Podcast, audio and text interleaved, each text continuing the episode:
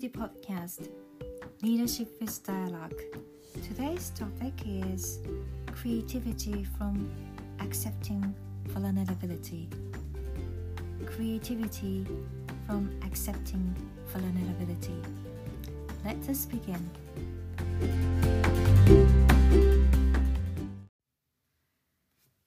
Hello, uh, this is an episode that I, Ruriko Watanabe, uh, who is uh, working on the leadership program for Asia Pacific leaders in a, a global healthcare company, um, tries to share my learnings for business people.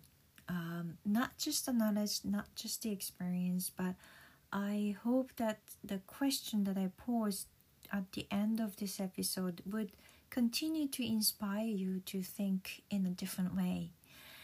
Uh, so today's topics is actually is creativity from accepting vulnerability.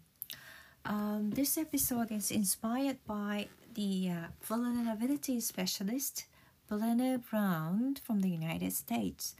And then this time specifically, I took up the example of her speech on vulnerability from 99% our 99 Perspiration Conference. She was a keynote speaker there. And then 99 Perspiration that you might, um, yes, the 99 Perspiration must have ring a bell to you. It is really about the, uh, the genius uh, 1% inspiration and 99% perspiration. Um, so she was when she got the invitation she was quite positive but she at the same time as the days nearing to the actual day that she felt oh this is cold perspiration that i am feeling. And then at the beginning that she thought her expertise not just in vulnerability but she is a researcher on connection love and vulnerability so the connection would be appealing to the old in appeal to the designers in the audience, and then the love would appeal to the artists in the audience, and then vulnerability is in general for creativity, people with creative works. Um, my sense was that wow, uh, creativity from vulnerability that was not quite how to say it doesn't come across to me. So um, i thought that wow this is really a new idea for me to learn about. Then they, then she started about talking through this.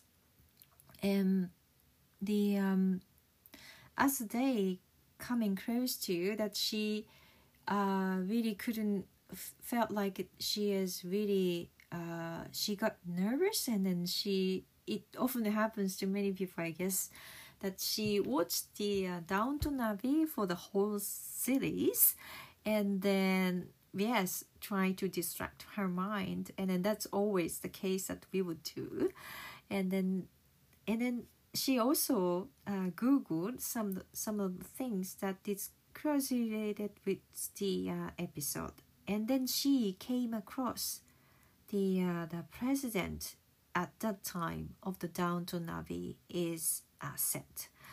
So that was actually a president. Uh, then at the time, the president of the United States was Theodore Roosevelt, and then she quoted this. Exactly, that's what she wanted to say. So, it is not the critic who counts, not the man who points out how the strong man strum- stumbles or where the doer of deeds could have done them better. The credit belongs to the man who is actually in the arena, whose face is marred by dust, sweat, and blood, who at the best knows in the end the triumph of high achievement, and who at the worst, if he fails, at least fails while daring greatly. So this is what she wanted to say. Um, so in from her research, what she from her 15 year uh, 15 year research suggests that the uh, vulnerability is always associated with creativity.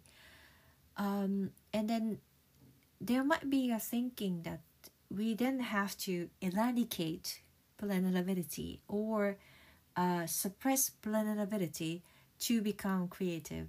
No, it is not. It's more of embracing vulnerability.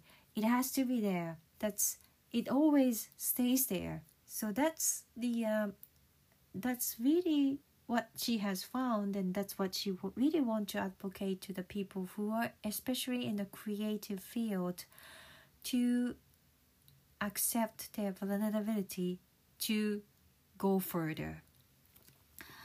Um, so the um, for the for the people to be creative, what she says is that first, what what what what the three things that are required to she says, the first is really to showing up and to be seen. That's the first thing. You have to be in the arena, as the as the President Roosevelt says, and the second is that um, to tell the audience this is who I want to be is really uh, to accept that you will get your ass kicked. So basically, that means that you will be criticized, you will be, um, you will have uh, negative opinions about you, but you will, you know that I, I know that I will get my ass kicked. That's the second. And the third thing is that, um, yeah, it is sort of a new, that's what she says. I'm not interested in, in your feedback. So there are, of course, uh, feedback is a gift from the other people, but sometimes that there could be some very unsounded or unconstructive, not constructive feedback we could actually receive. And then for those uh, feedback, you should have to set a certain boundary. And then you could also say, I am not interested in your feedback. That's the stance that she we need. That's what she says.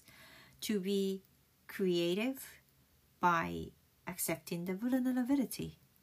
And then she also mentions that when you are at the arena, when you are presenting your ideas, or when you uh, express yourself, you manifest yourself, then what's needed? That she says there are four things that are needed. And then in the arena, uh, you will see the audience, and then you have to, uh, you have four, condi- uh, four conditions that you need to do that. First is uh, don't arm up. That's what she says. If you are armed up too much, then you won't hear anything. You won't receive anything.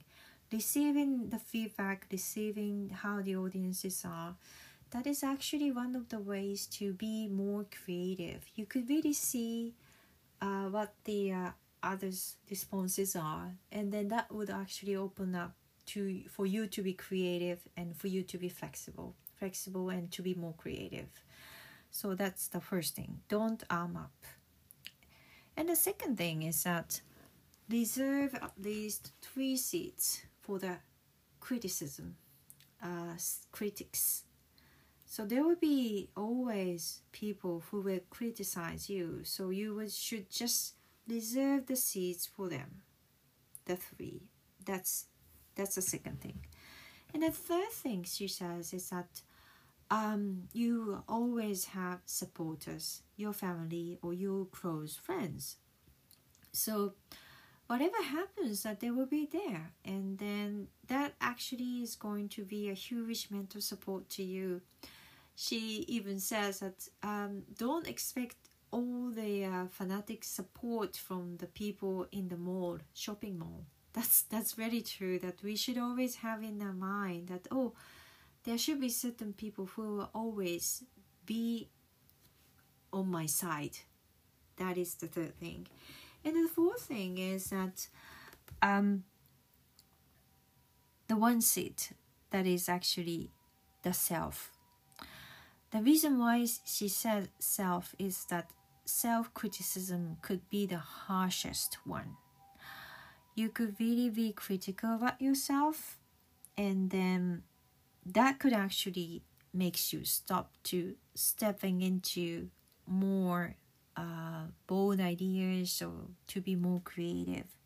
So these are the four seeds um, basically uh, the four conditions. First is don't arm up. And then the second is reserve a seats for criticism.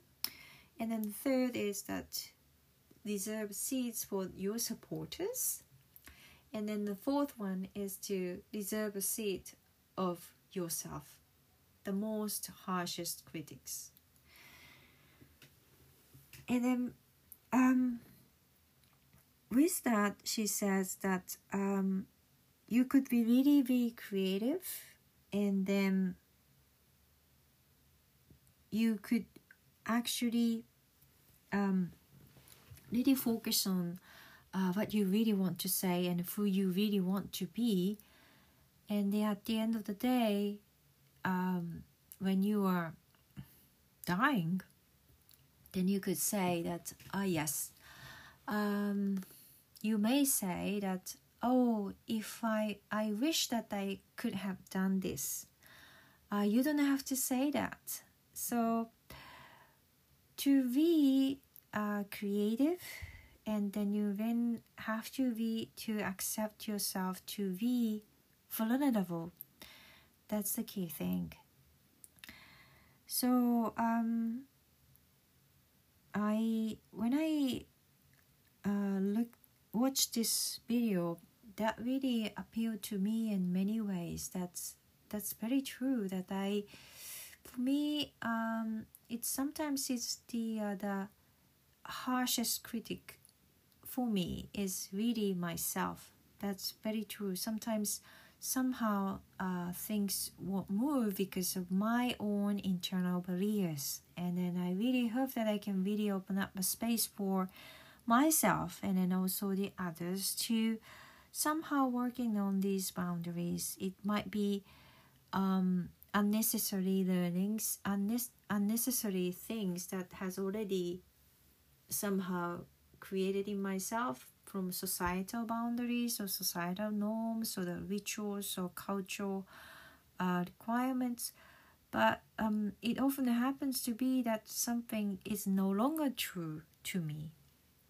So those some of the uh, the things that has probably worked at certain point as a protection mechanism for myself but i could actually unlearn them because i am no longer the self that i used to be and then the situation around me is actually changed. So there would be so many assumptions and prejudices that i could really release or liberate myself.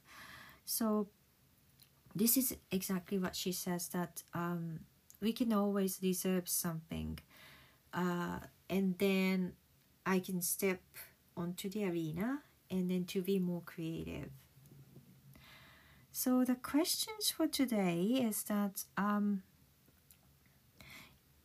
first of all is there anything that you feel that um, you cannot do at this point, but you want to express it or you want to manifest it to the others. That's the first thing. And the second thing, if you try to apply the four uh, approaches that Brené has presented, could you do it?